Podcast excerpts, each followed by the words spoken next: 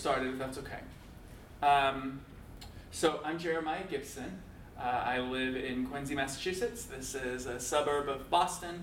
Um, I work at a place called the South Shore Sexual Health Center.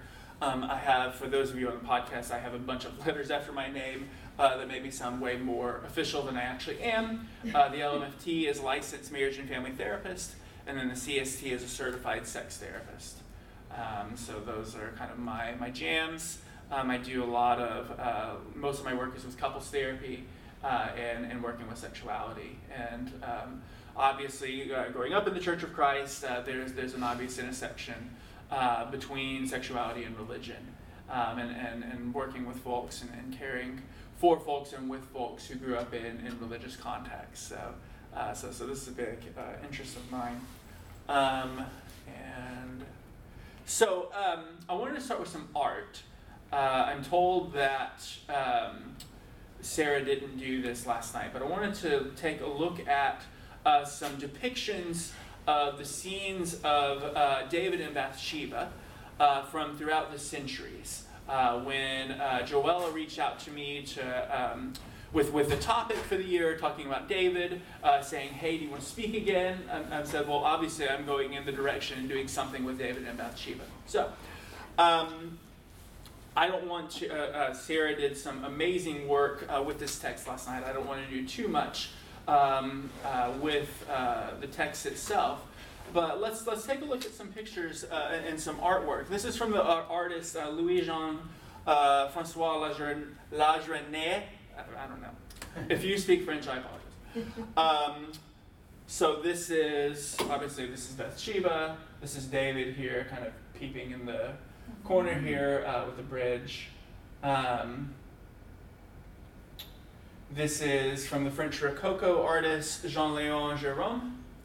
You know, same kinds of same kinds of themes. Um, although this looks an awful lot like southern Spain and not anywhere in Israel. Um, here's David again looking from the bridge. Um, no artwork from the twentieth century, but there was uh, the movie uh, David and Bathsheba from nineteen fifty-one. Uh, Gregory Peck, Susan Hayward. Uh, Susan Hayward plays uh, Bathsheba as this femme fatale kind of character. You know, so when we look at how artists have portrayed, and particularly, um, particularly European artists have portrayed uh, the David and Bathsheba scene, when we look through these paintings, you know, what stands out? What are some themes that we notice?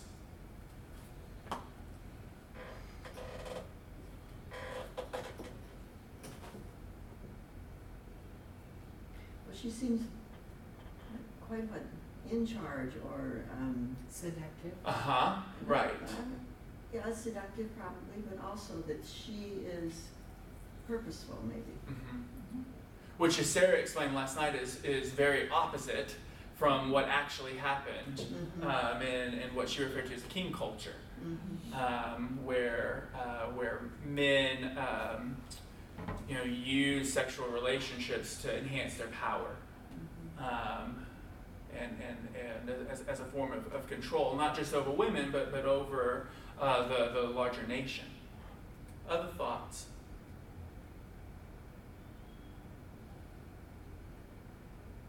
Do we know that she had maids and, you know, everyone around her would be helping her with her right. bath? So, or, you know. so particularly in these first two paintings, there's this suggestion of class, right. that Bathsheba comes from like this high-class family, uh, that uh, she has servants, she has foot sold, uh, she has um, folks that, that um, you know, help her get dressed, those types of things, uh, when in actuality, it's, it's very, very probable that, um, uh, that Bathsheba was in a, a lower-class context, uh, definitely compared to where uh, King David was. Um, the, the, from the crops. So. The, the placement of David is interesting in those, especially in the in the art. Mm-hmm. Um, you know, knowing the context, you can figure out who it is, but sure. otherwise, he, he's barely there. Mm-hmm. You know, not just lurking, although he's obviously doing that, but he's barely there. And then in cinematography, um, he's just he's a shadow. Mm-hmm. Yeah, yeah, yeah. So it's all about her. her right.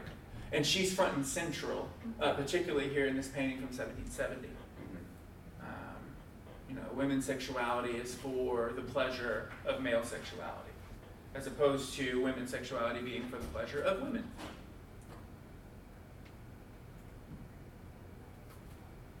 Other thoughts?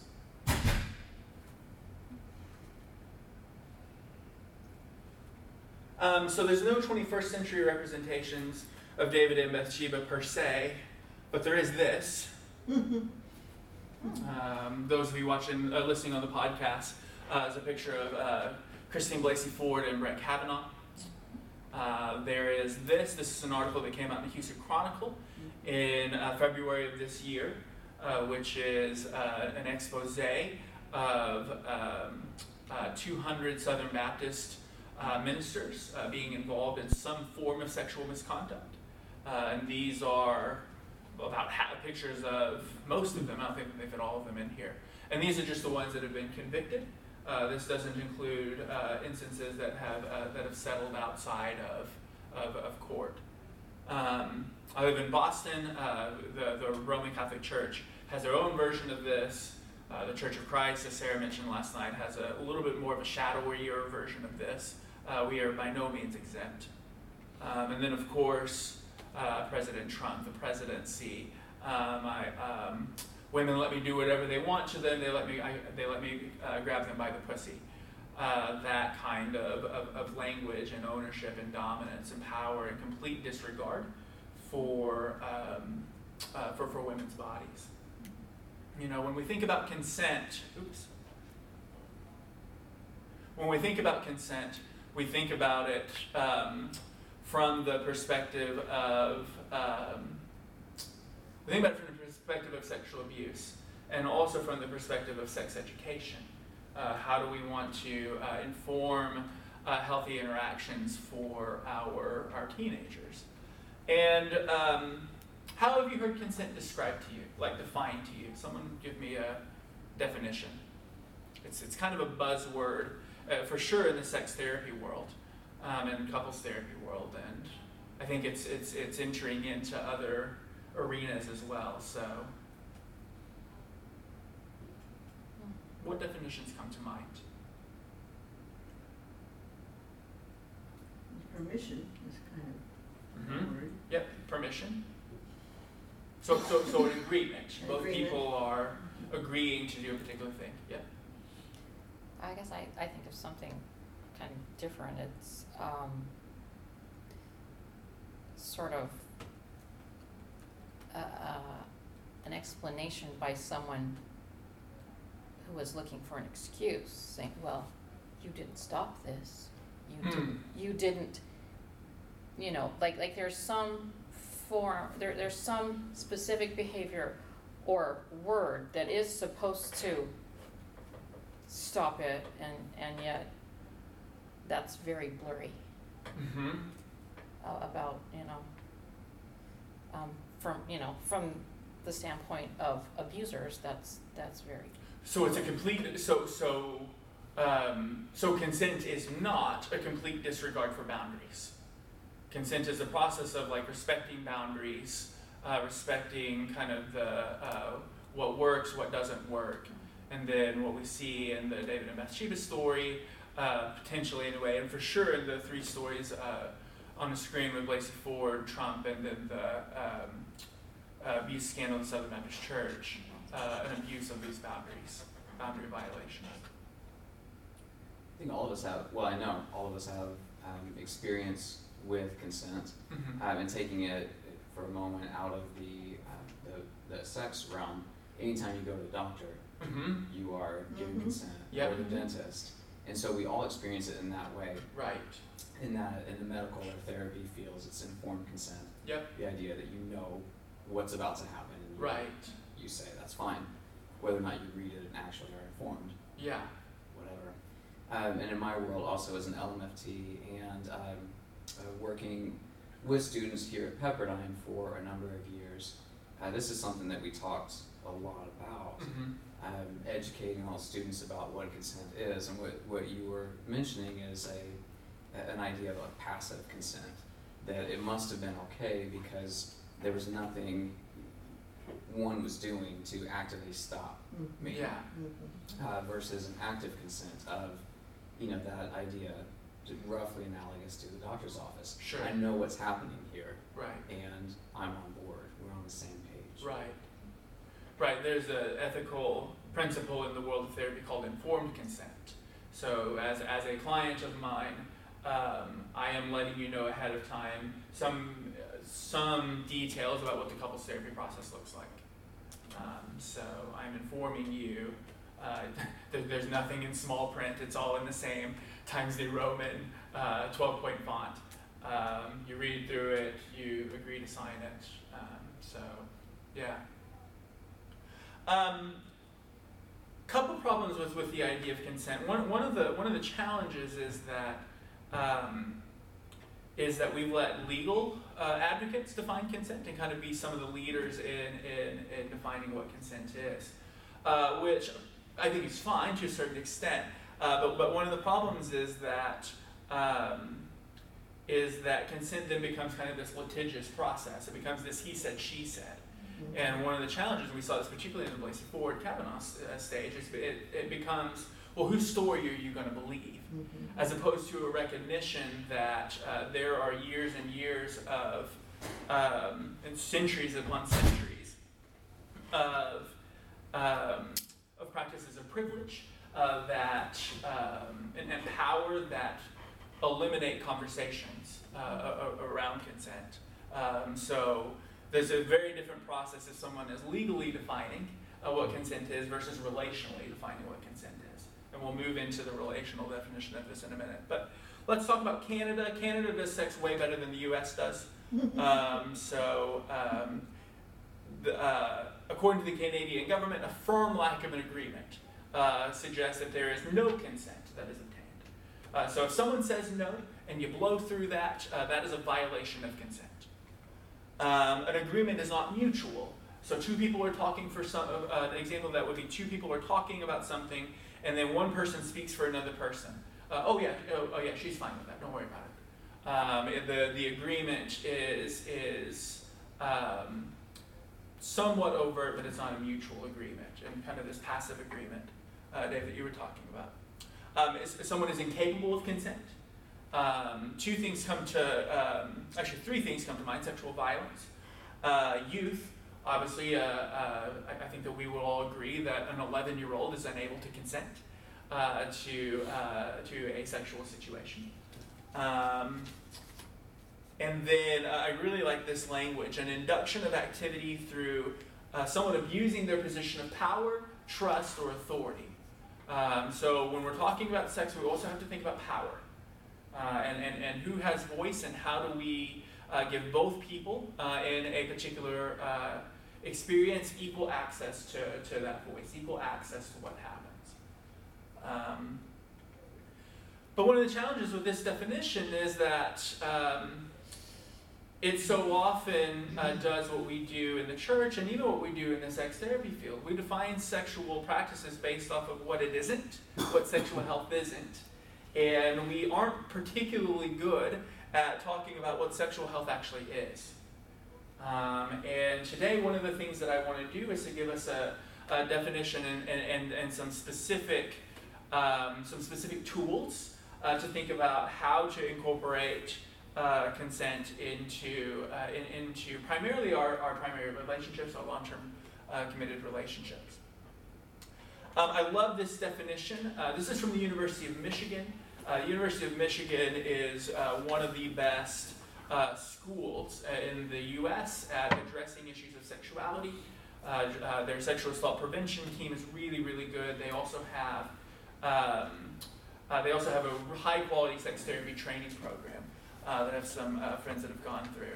Uh, so I'm going to read this aloud for those listening to the podcast. Consent is a clear and unambiguous agreement expressed outwardly through mutually understandable words or actions to engage in a particular activity.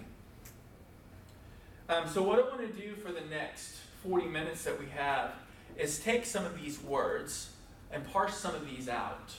Uh, that in this definition there are one, two, three, four, five, six, seven, eight different um, eight different tools of consent just packed onto this little three-line definition uh, that I want to go through and kind of talk about kind of item by item. And um, and I'm curious about your feedback along the way. Um, as we're doing this, uh, please feel free to ask questions. Um, please feel free to, uh, to to make comments. I'd love to. This is definitely a, a, a collaborative conversation to uh, to have. Um, so as I mentioned that in in um, when we talk about consent, we talk about consent primarily through three arenas. One, through the sexual assault, sexual violence arena. Um, sorry, two arenas, I meant. One, through sexual assault, sexual violence arena. And then the second one in terms of how we educate uh, our teenagers, how we educate our college students. Uh, there, there's a growing movement, particularly in, in uh, college campuses. Uh, A C U, actually, Adelphi Christian, just, just hired uh, someone recently to kind of uh, oversee this, uh, lo- looking at uh, sexuality, sexual misconduct, uh, those those types of things. And what I want to do today, the second thing, is I want to move uh, conversations of consent from those arenas and into the world of our long-term relationships, uh, into the world of our marriages, uh, into the world of our partnerships, uh, and think about um, how to um, how to practice, how to incorporate tools of consent in improving our long-term relationships. Um, so I want to start with the idea of an agreement that consent is ultimately an ongoing conversation. Uh, it's a conversation between between two people.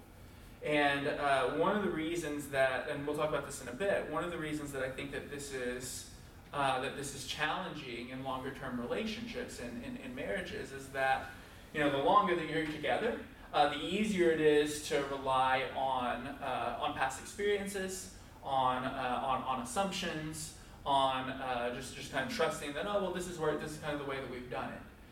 Um, so consent is an ongoing conversation where we're we're continually being intentional about talking uh, these things out. It's a negotiation. It's a negotiation of needs. Um, it's a negotiation of wants.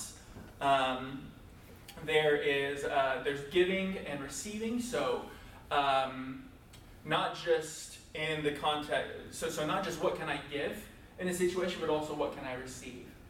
Um, just as a heads up, I probably should have uh, done this at the beginning. I apologize for not doing this. Uh, there will be some sexually explicit material in this. Uh, whoever is editing this, if they want to move that to the top, um, but. Uh, There will be some sexually explicit material uh, through this conversation.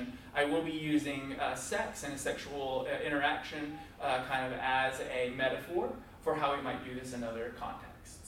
So, um, so in the context of sex, then you, you know what what are some things that I would like to give to my partner in a sexual relationship, that I'd like to do to my partner. What are some things that I'd like to receive? What are some things I'd like my partner to do to me? How do how do we talk about those types of things? Um, And then when we're talking about uh, these agreements, I, I encourage us, particularly with, with things invite, uh, inviting this much vulnerability, uh, to really uh, limit the amount of con- uh, the amount of time uh, that we have for conversations, particularly as we're, um, uh, particularly if talking overtly about sex is new to your relationship, uh, maybe limiting your, the amount of time you talk about this to ten minutes um, at, at, at a time. Uh, Game of Thrones fans, Matt? Can you explain what's going on in this picture? so,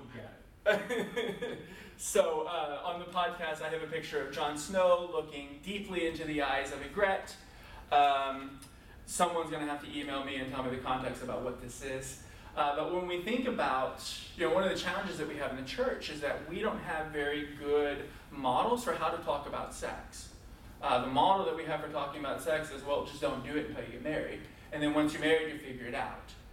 Um, so that leaves a whole bunch of holes. And one of the holes that's been filled uh, or, um, has been Hollywood, has been T V, um, has been um, uh, the pornographic industry, has uh, the sex work industry has uh, been, been a part of this too. You know, we learn how romance works. We learn how sex works uh, through through these types of interactions. So. Um, So I want to throw this up here, uh, this idea of eroticism. So one of the reasons that scenes like this work is that eroticism, so so like, like intense combination of sexuality and vulnerability, requires two things. It requires folks to be attracted to each other, and then it requires some level of obstacles. So um, God only knows what kind of war uh, Jon Snow has just fought. Uh, uh, I'm sure Ygritte was was awesome in this as well. They're getting together, oh, we're still alive, and, and, and we're kind of using this this obstacle of like overcoming death to create this this I- incredible amount of, of, of romantic tension. And and uh, well, to take that one step further, yep. In the story, they're not supposed to be together. It's right. Romeo and Juliet. Ah, so got it. It's two different tribes or yeah. peoples, and they're breaking all sorts of obstacles. Yep. And and, and that and that creates uh, that that creates the eroticism. Yeah. And and and, and uh, writers are really good at, at writing that in to movies and to and to screenplays. It, it, it, so it keeps us watching. We want to see people uh, connect. We want to see people get together. The problem is once we make is when we make that our expectation. Uh, that this is how sexuality works. Uh, we just kind of fall into it. Uh, it just kind of happens. We see each other from across the room. We run into each other's arms, and, and uh, we're significantly disappointed when our sex lives don't actually work like that. Um, so one of the other things about consent is that this is not a romantic process. Uh, this is work. Uh, this is a... Um, You know, this is a conversation that will be really hard at times. Um, so uh, it, it, it requires intentionality. Um, it requires a, a, a level of depth uh, that's very different from the way that, that sex and, and romance are um, shown on T V. Questions so far? Okay. Um, so I want to go from the beginning of the definition. So see, these, these agreements are clear, first and foremost. Um, and uh, one of the things that contributes to clarity is that we're only speaking for ourselves. Uh, we're not speaking for our partners. Uh, we're only speaking for, uh, for, for our own needs. Um, we're not speaking for what we think our partner wants. Uh, we're, we're not uh, for, for what our assumptions are.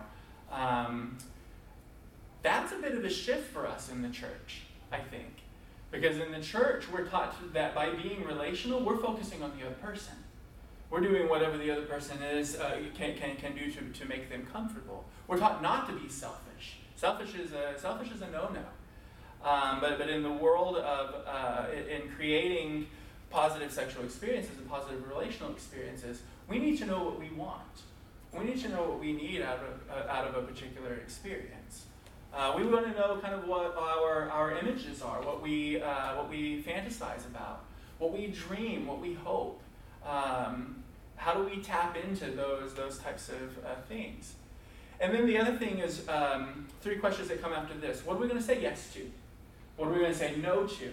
Uh, and then what are we going to say maybe to uh, in terms of receiving information from our partners? Um, I'm aware that it's we're about thirty minutes in. I have worksheets, if you guys would like some. Um, so I have these questions on these worksheets. These are for your eyes only.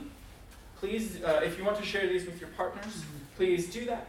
Uh, but um, you know, this is also really uh, kind of personal information uh, for us to share. And I'd like you to take a couple of minutes. Uh, I'd like you to take a couple minutes to jot down some notes about what are your needs. So what are what are the non-negotiables for how I want my my body to be uh, to be treated, for how I want to advocate for my body. Uh, what are my wants? What are some things that, hey, this would be really nice if this could happen? Uh, what, what do I dream about? Oh, in, in a perfect scenario, uh, I would be able to uh, kind of be in this type of scenario. Um, and then on the back of it, for uh, those of you uh, on the podcast, are uh, pictures of naked bodies. There's, there's sketches, don't freak out. Um, uh, and what I want to ask you to do with this is, on the bodies that you have, is to um, to shade in the areas that you're okay receiving touch in, in any kind of situation. Uh, I am okay in any kind of situation having someone come up and put their hand on my shoulder. Uh, I'm totally good with that. Uh, I am never okay uh, with someone slapping me on the butt. Uh, that's an absolute no-no in any kind of situation. in those situations where you're uh, in, um, you're not comfortable receiving any kind of touch, if you'll mark X's through those parts uh, of your body. Um, and then uh, there, um, there's a lot of gray areas. Some of this is situational. Uh, maybe in a particular context, yeah, I'm, I'm, I'm okay having a foot massage. Um, but you, you know what, if, if I've just gotten through uh, working out and if I haven't taken a shower, no, stay away from my feet. Mm-hmm. Um, so, uh, so maybe take a minute or two uh, to jot down some notes. And more importantly, kind of once this is over, take some time Uh, maybe to go through this uh, on your own and then also with your partner um, in um, hopefully in, in, in, a, in a private and a set apart conversation.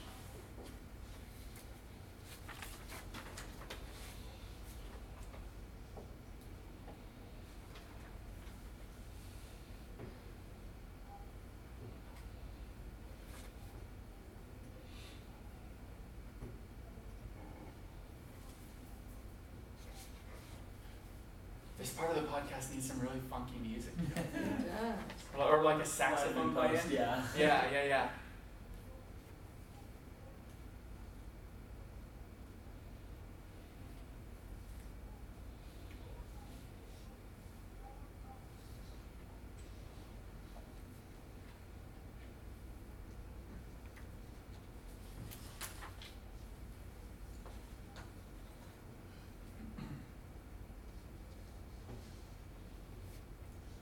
And again, if you're listening on the podcast, feel free to take some notes about what are your needs, what are your wants, what are your fantasies, what are you willing to say yes to, what are you willing to say no to, and then what are you willing to um, to say maybe, what's, what's contextual, what are you willing to negotiate in certain situations.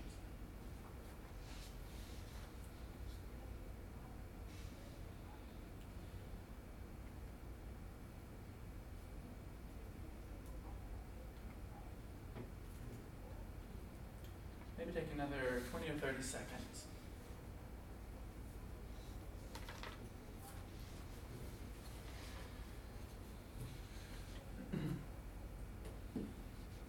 One of the side projects that I do is that I run a nonprofit uh, that just launched a professional association, and um, I have a woman that I work with who uh, is essentially my consultant, and uh, she's introduced me to this acronym, W four H.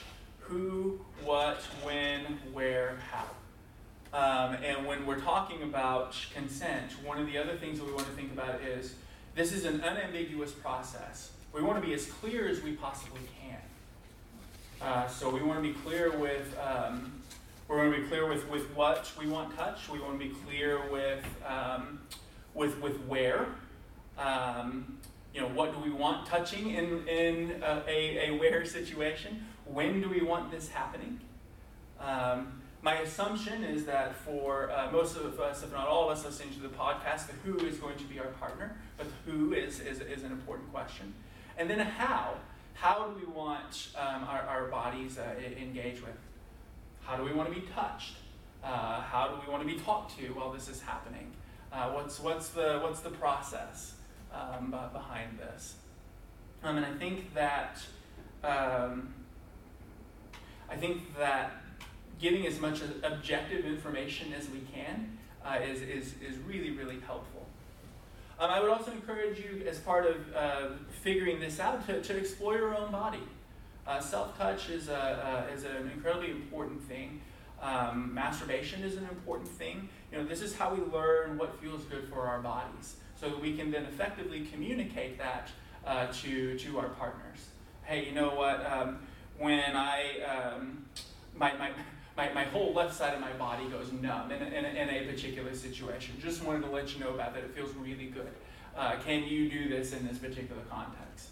Um, so um, one of the challenges with this, again, is that um, our churches haven't done a very good job at explaining what sexual health is.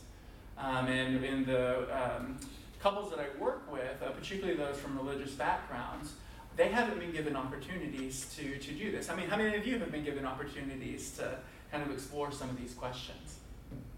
I'm getting some shakings of heads. Um, so Don't be afraid of, of couples therapy. Don't be afraid of sex therapy. Uh, it's not a taboo. Uh, it's, it's, it's a challenging process at times, but it's also incredibly rewarding. Um, I also have two books on the screen. One is Paul uh, Joannidis' uh, Guide to Getting It On, uh, which I think is probably the best introductory primer to sex. That's uh, a big book. It's like five hundred pages, um, but it's it's very it's it's it's very um, encompassing. And then uh, the book Emily Nagoski's Come as You Are uh, is particularly good uh, at, at talking about women's sexuality um, and encouraging women to um, to advocate for for sexual health, something that um, really has never been done uh, in, uh, in in the in the context of it, at least um, at least modern uh, history. So uh, Nagoski's book is really uh, really transformative. I want to talk for a minute about um, what are way, what are things that prevent consent from happening before going on to the rest of the words that, that were um, highlighted on the screen. Um, I mentioned that um, that in long-term relationships, consent can be hard because we fall into patterns. Uh, we fall into habits of interaction, and those habits of interaction are the things that that keep uh, uh, that keep our relationships going. Uh, they keep our families going, it creates security for us, it creates a sense of knownness for us. Um, and one of the things that I commonly hear from my couples is this idea, oh, well, I just know that my partner's going to do this. Well, how do you know that your partner's going to do it? Well, I just know, I just do. Um, that, that, that interaction is referring to some sort of unconscious recognition of, of the habits that we develop. Um, and one of the problems with that is, is that all habits can be broken. If you assume, or if I assume that my partner is going to uh, respond in a certain way and act out of that way, I don't give her the chance to, to change. I limit her uh, ability to grow um, in that uh, particular situation. Um, I also prevent myself from uh, from from growing, uh, from, from being surprised, from potentially experiencing new experiences with my partner if I operate out of assumptions. So. Um, So be mindful of the times that you think or say out loud, well, I just know that that's what you do. Uh, because, no, you don't.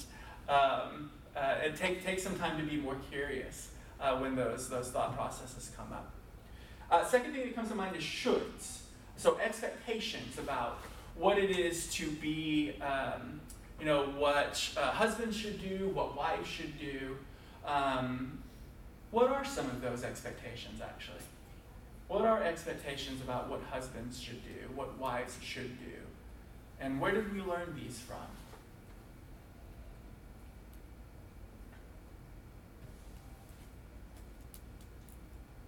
And as y'all are thinking, I can think of one that immediately comes to mind. Men are supposed to be dominant. Uh, men are supposed to take charge of things. Um, uh, and in a, in a sexual context, that means that men are supposed to initiate sex. Those are some of the shoulds that immediately come to mind around around masculinity, at least for me. I'm curious about other folks.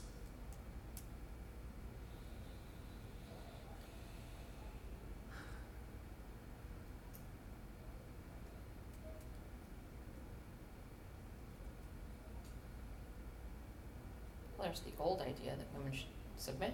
Sure. Yep. Right. That's a complementary idea.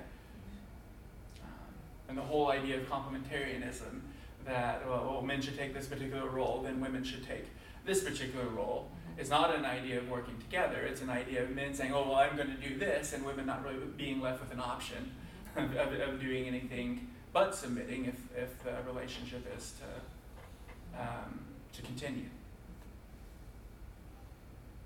Say the question one more time.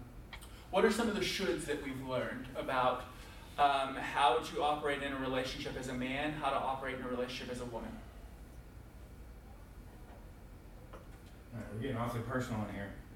Um, the the idea that like we have to initiate an orgasm from the other partner. Mm-hmm. Um, right. That is right. And as a man, if you don't finish that or, yep. or do that, then that, that your masculinity is hurt. Or right. You're not.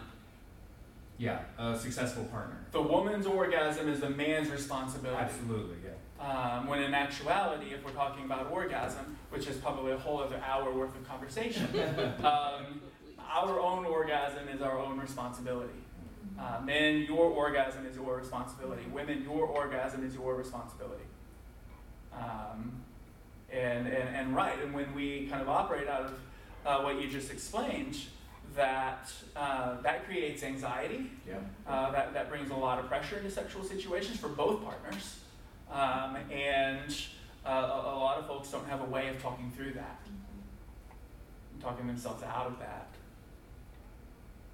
Um, I mentioned, um, I alluded to this earlier, but this idea of privilege, this idea of entitlement, things are owed, things are owed uh, to me, um, either because I'm a penis owner, um, because I, um, um, because I'm a vagina owner at times. Um, And, and I also put it in here for um, those on the podcast, uh, the art of being right. Um, one of the um, one of the ways that conversations in general can get really shut down is when we get into arguments about, you know, well, which is the right perspective. Um, and, and there's a couples therapy adage that uh, it's not about who's uh, what, what's more important, being right or the relationship. Um, and um, Very often, this this fight about whose uh, voice is privileged, whose story is privileged, uh, that gets in the way of uh, having healthy interactions. Um, and then uh, the fourth thing, and, and I think that the, the, the church has been highly complicit in this, is that just the absence of information. Um, you only know what you know uh, at, at, at any at any given point. Um, so uh, you know, I I would. Uh, I, I began uh, this this journey towards um, towards sex therapy three or four years ago, and I would say that before that, and maybe even some along the way, that there were probably, just also in the name of being personal, there were probably some sexual experiences that were not consensual um, in the process. I didn't have the language, I didn't have the tools, I didn't have the emotional capacity to know uh, kind of how to talk about this and how to process this uh, with with with my partner. Um, and, um, you know, I, I don't know what I don't know at the time. And now that I kind of have some of this information, trying to use that to to, to create different processes uh, for, for, for, for, doing, uh, for doing relationship, including sexuality. Um, this is Linda, Linda K. Klein. She's fantastic. She, uh, she's a good friend. She recently published a book called Pure. I highly recommend reading this. Um, I want to read, so, so Linda interviews uh, several hundred women who grew up uh, in the eighties, nineties, and two thousands in the purity culture, and talks with them about, uh, draws out some different themes about how um, how uh, sexuality has been limited, and also how uh, women work themselves out of that, and work themselves into ways of developing their own relationships with their bodies. Sometimes in the context of the church, sometimes out of the context of the church. Um, I want to read an excerpt uh, from that, if that's okay. Um, this is kind of long. When, Linda writes in her introduction, "When I was young, I thought God was in the hand that scooped me up when I joined the evangelical church. The hand cradled me, and I felt safe and protected. I believed that God lived here in this one religious expression, with all of its interpretations, rules, and regulations, including those that felt wrong to me even then, like the purity ethic. But as I grew older, the hand began to squeeze me, and I became uncomfortable. I tried to make myself smaller, squishing myself down so I could fit inside of it, but all the ways in which I was not the right, quote-unquote, kind of Christian woman squeezed through between the hand's fingers, and I was exposed. I tried cutting parts of me off, appendages that made it more difficult to fit, but I didn't have the guts to really cut them off. I just hid them under my clothing, like a character in a B movie hiding an arm inside of a shirt and pretending the dangling sleeve means it isn't there. Finally, I decided I'd stretch out, make myself some room. Maybe, I thought, the hand will loosen a little in response. But instead, the hand tightened its grip. More and more of me came oozing out between its fingers until one day I came bulging out between its thumb and its pointer finger like a giant bubble, and with a plop, I dropped, fell from grace, and landed flat on my face. This is the experience a lot of us have, uh, particularly a lot of us that grow up in this uh, culture. Women, and I also argue men, Linda and I have talked about this, uh, that, that, that men have some similarities with this as well, uh, of that um, you know, emotional experience of trying to find, um, trying to discover their authentic selves, their sexual selves, and doing so under some of the um, context of church uh, that, that continue to say, don't do this, or do this in very limited, very specific context. And then if you fall outside of that, that very limited particular context, um, you know, the guilt and the shame that comes with that. Uh, so, so this is some of the um, kind of interpsychic stuff that's going on that makes these conversations about consent really, really challenging uh, to do in, in, in adult relationships. So I uh, highly recommend uh, Pure uh, Linda K. Klein. Um, let's get back to the definition here. A clear uh, consent is a clear and unambiguous agreement expressed outwardly through mutually understandable words or actions. So let's talk about those uh, last five words, last seven words. Um, consent is something that is expressed outwardly. It's um, it's good to kind of think through and maybe even to write out what you what you want, what you need. But at some point, this needs to be a conversation between you and your partner. Um, one of the things that I recommend is to schedule Uh, times to talk. Hey, you know what, I'm wondering if it's okay, uh, this idea came to mind that I would really like to process through. I'm wondering if we could schedule some time after dinner tonight. Uh, probably just need like five minutes. Um, finding some language like that uh, to um, to talk, uh, and doing it in a non-sexual situation. Um, so doing it over a, a, a cup of tea, um, or um, you know, in, uh, in in your living room, you know, something like that. Um, there's a term in sex therapy that we use called sexual script. Uh, basically, sexual script means is is a catch-all for how do we want sex to work? Who do we want to start it? How do we want it to finish? What do we want to do in between? Um, think about think about sex, and for that matter, parenting, uh, finances. Uh, think about it as a play. Uh, person A does this. Person B does this. Person A responds in this way. Person B responds in this way. Make sure you get in the um, the, the, the, per, the parenthetical references, uh, the stage directions. Uh, take some time to kind of uh, work work through that together, um, and and um, and feel free to write some some things out. And again, this is a um, when you do this, anxiety will come up, particularly if you're not practiced at this. So uh, so give yourself plenty of breaks. Uh, this is an issue with me. Don't try to just like barrel through it. give your give uh, give yourself the opportunity to take some time out if you need to, um, to take some breaks away from the conversation. But but do my my hope is that when you take a time out, you also schedule some time uh, to to return to the conversation. Um, consent is mutually understandable. So two words here: mutually. Um, Understandable. So, so mutually, how do we know that we've made an agreement? Uh, this is something that I ask my, my couples uh, quite a bit, and often ends up being its own session. Uh, but I'd encourage you to talk with your partners about how do we know that we've made an agreement about anything. Really.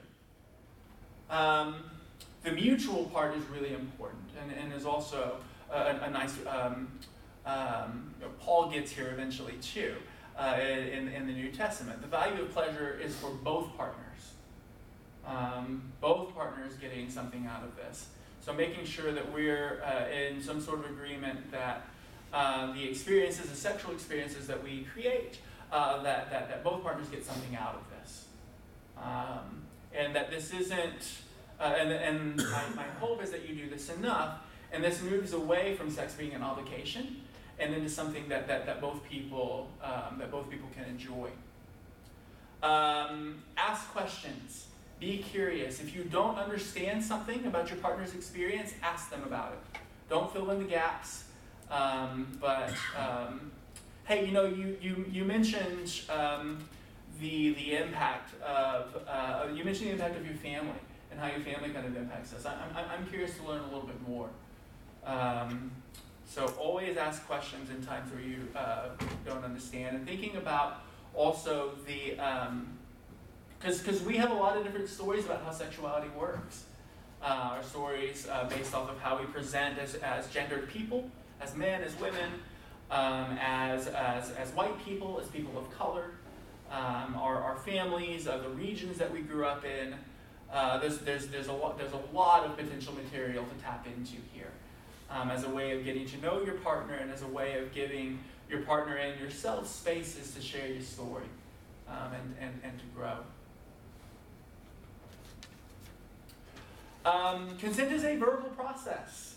Uh, there, there, there are some, um, consent is a verbal process. Uh, so we're thinking about um, using words here. How do we verbally initiate sex? You know, not kind of this, this passive, oh, well, we're just kind of in bed and then we start uh, kind of rolling around and, oh, I guess we're having sex.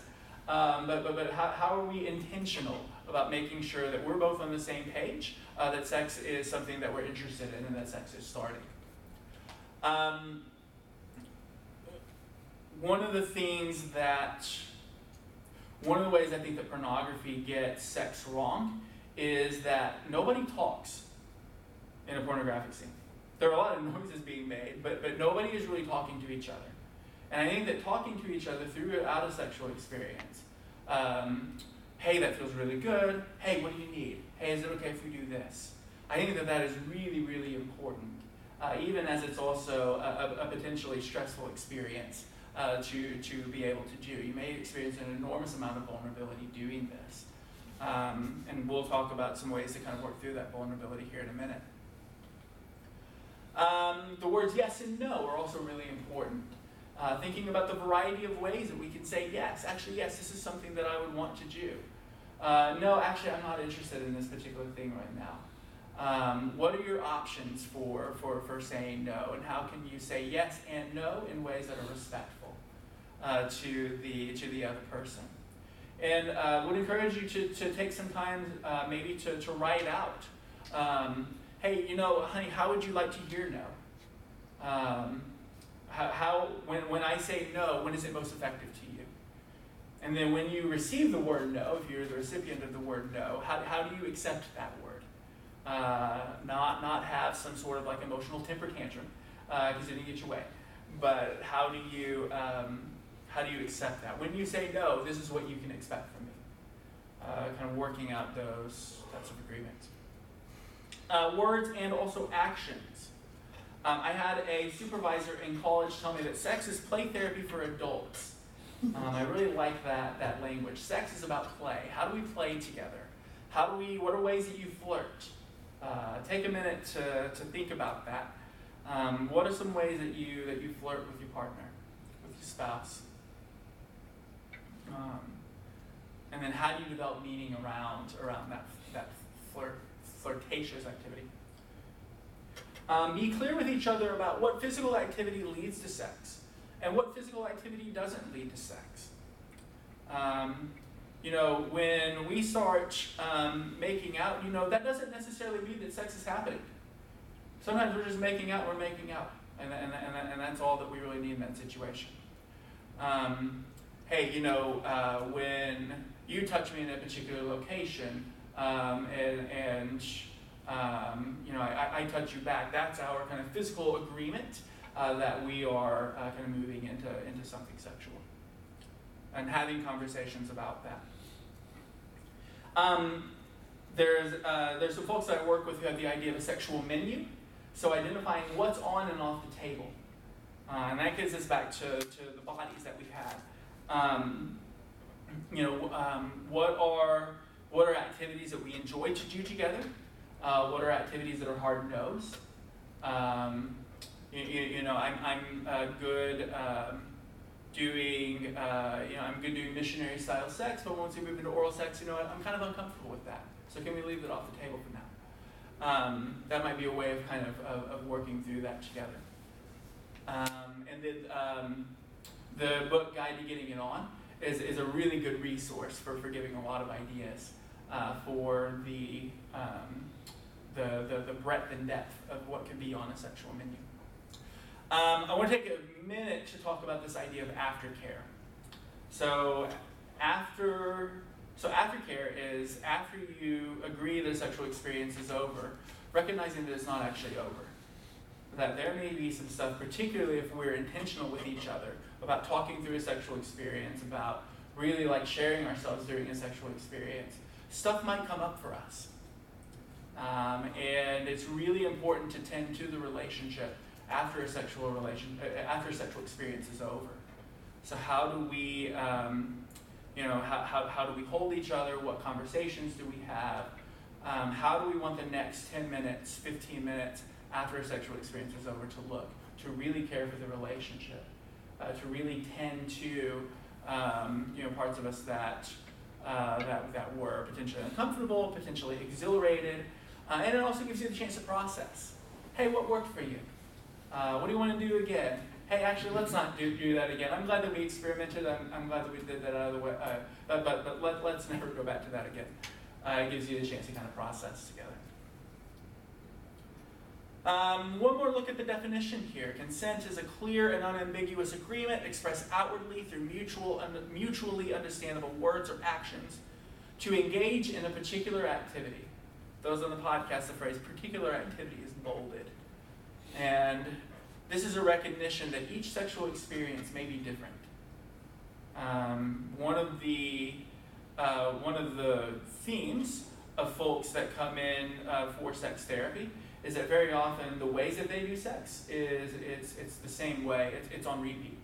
You know, you go through the same motion. You uh, go through uh, the same process of doing sex. And um, there are times when when that may not work for a person. Uh, there are times that, that may work for, for both people, but uh, you, um, how do you create enough openness, enough adaptiveness uh, to ensure that each experience might be different? Um, I put the question up here. Um, you know, as, as you as you practice this some more, uh, as you practice uh, incorporating consent and some of the principles that we're talking about into your relationships more. Um, There may be times when you agree that, hey, it's it's okay for sex just to happen. You know, we're agreeing to set apart a specific time each week, uh, and um, you know, whatever happens, uh, happens. Um, but but we're we're committing to spending that time um, in, in, in intimately uh, together. Um, and then when are also times that sex requires more intentionality. Um, hey, um, um, I was going to give an example, but. I'll Um, and then I wanted to end here that I think that this can be really important, not just for sex, but for a lot of different facets of our life. Uh, there's a therapy pro- uh, there's a therapy term called parallel process. That means that if one thing is happening in one situation, it often happens in, in other types of situations as well. So the way that we talk about sex, then, is also the way that we talk about and practice parenting. It's also the way that we practice and talk about finances. Uh, it's also the way that we talk about a division of labor. Um, and, and, and how those decisions um, how those decisions get made. Um, so uh, these these principles that we're talking about can also be applied to each of the categories that I listed: uh, parenting, finances, division of labor, um, uh, other administrative types of tasks. So, um, questions and comments. We've got probably five minutes or so for any kinds of comments. Uh, let me check in with you all, actually. Let me do some aftercare with you all. Because, uh, A, I know I threw a bunch of information at you. This is probably a two-hour uh, uh, workshop uh, condensed into one. Um, what information stuck with you? I can't help but think about just um, the amount of conversation that you described. Mm-hmm. And I've been married for sixty years, uh-huh.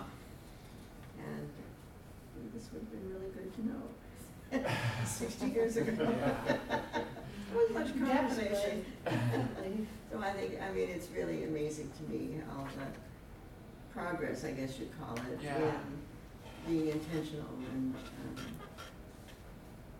you know, really um, being aware of, of yeah. so much of this. Yeah, so I, you're doing good work. Thank you. And again, just want to reiterate um, if, for others that have had that uh, ex- experience in here, you do the best that you can with the knowledge oh, that yeah. you have. Oh yeah, it's worked for sixty years. So, right, right. Other things that came up for folks. Uh, or no, that's not the right question. What information uh, landed on you in a, in a particularly meaningful way?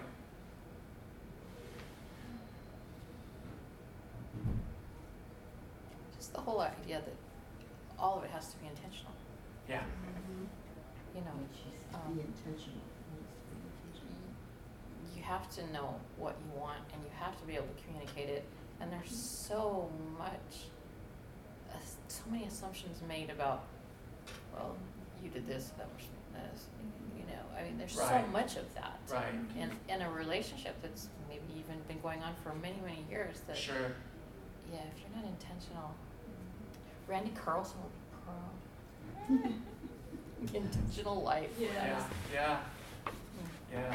Well, I think in the church that, that so much of our identity as to who we are is shaped around our gender. Men do this, women do this. Mm-hmm. Uh, and, and I think that those assumptions are A, limiting to the full capacity of what masculinity and femininity means, and also shuts down conversations. Um, and, and, and kind of prevents that, that level of intentionality. So, thinking we know our partner. Uh huh. That's resonating. Yeah. We think we know what he's. You know, I think I know what he's thinking, what he's going to do. Right. Or wants. Right. Because we don't talk about it. Yeah. So I'm just going to assume. Uh, yeah. Right, which is an evolutionary process. It's a way that we survive yes. and, and, and kind of get through things. Um, but, um, you know, and it's, it's evolutionary biology often runs in the face of relational health, because relational health requires us to do things that run antithetical to what our bodies naturally want to do, which is make the assumptions, not have the conversations, keep peace. Right. And it's and it's scary to think about doing the vulnerability involved. I mean, I've, I've read course. Brene Brown's book, and yeah, you know, yeah. I, I, you know, and that's a really scary place. And if you've been doing the same thing for twenty years, and now you want to open that little bit up, and right. you're in your sixties, and you're going, eh, just leave it be. Yeah, yeah. So, yeah. So we're, you, you know, some of the things you're saying, my mind's taking me down a lot of, you know, paths yeah. of where that could go. Yeah. And maybe that's not a good thing. Don't think too hard. Well, but, but but but exactly. And and, and my, my, my hope is that that's exciting, but I'm I'm curious if that's also, a little, as you said, a little bit terrifying. It is, but it's exciting. Sure. You know, because, you know, there may be some resentment or needs unmet, but right. you, know, you, you really want to tear into this one. Right. Right. I don't know. So that's interesting. Or there's also, do you really want to continue with status quo? Yeah, the same. Yeah, that's yeah. also scary. No, it sure. is. But it's it's it's known. Yeah, yeah. So. Well, as you're saying, institu- institutions are built around the maintenance of the status quo. Uh, that's as as large as the church. Uh, that is as small as your couple relationship. Um, so, and then I guess that that's kind of what I mean by the evolutionary biological yeah. um, perspective of, you know, how does this relationship survive? You know, surviving and thriving are two different things. Yes, it's true. So, and this is, um, I, I see this daily in, in my work with my couples, and also doing this in my own relationship as well. Right. And, and there's just this, this sound in my head saying, is it really safe to do this at this age and at this long into it? You know, that's sure. a weird conversation my head's having right now. Sure, yeah. sure. Uh, and, and, and I'd be curious how many others yeah. in the room and on the podcast are having that thought too. And when you say podcast, what are you talking about? So this is being recorded. Right. Uh, and this is going to be on uh, the Pepperdine podcast. Okay, so for, it's, for the it's where this is recorded. P B L. Okay, it's not, it's not another P B L, podcast. The Harvard mm-hmm. okay. lectureships. Okay. So, did I get that right? I don't want to give bad information. Anything else? I'd love to continue conversations with you. I have business cards. Um, here's my uh, contact info. Uh, that's the website of my company, S S S health center dot com.